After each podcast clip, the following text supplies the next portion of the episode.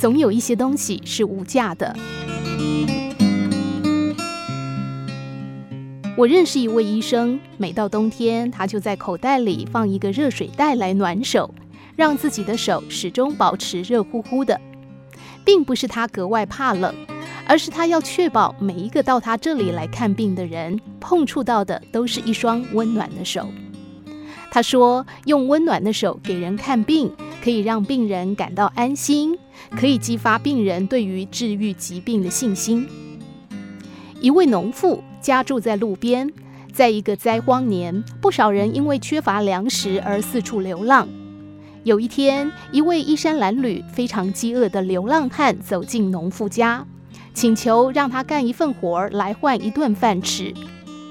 农妇看了看他，又看了老院子里的那堆木柴，说：“正好那边有一堆木柴拦路，你帮我移一下。”当流浪汉把那堆木柴移好时，农妇已经把喷香的饭菜准备好了。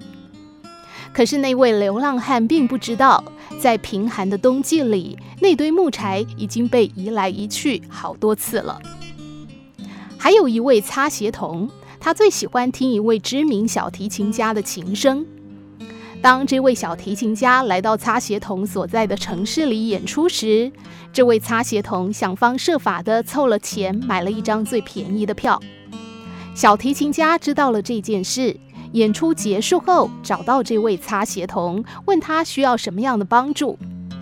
擦鞋童回答说：“我只想听听您的琴声。”小提琴家感动之余，把心爱的小提琴赠送给这位小知音。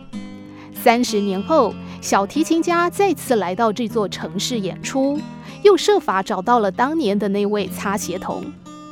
在贫困的日子里，许多人出高价要买他的小提琴，都被拒绝了。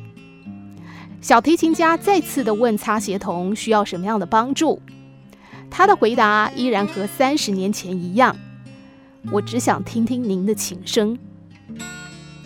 医生的诊疗费是有价的，农妇做的饭菜是有价的，小提琴是有价的，但医生那双手上的温暖是无价的，农妇融在饭菜里的仁慈是无价的，擦鞋童对琴声的痴爱是无价的。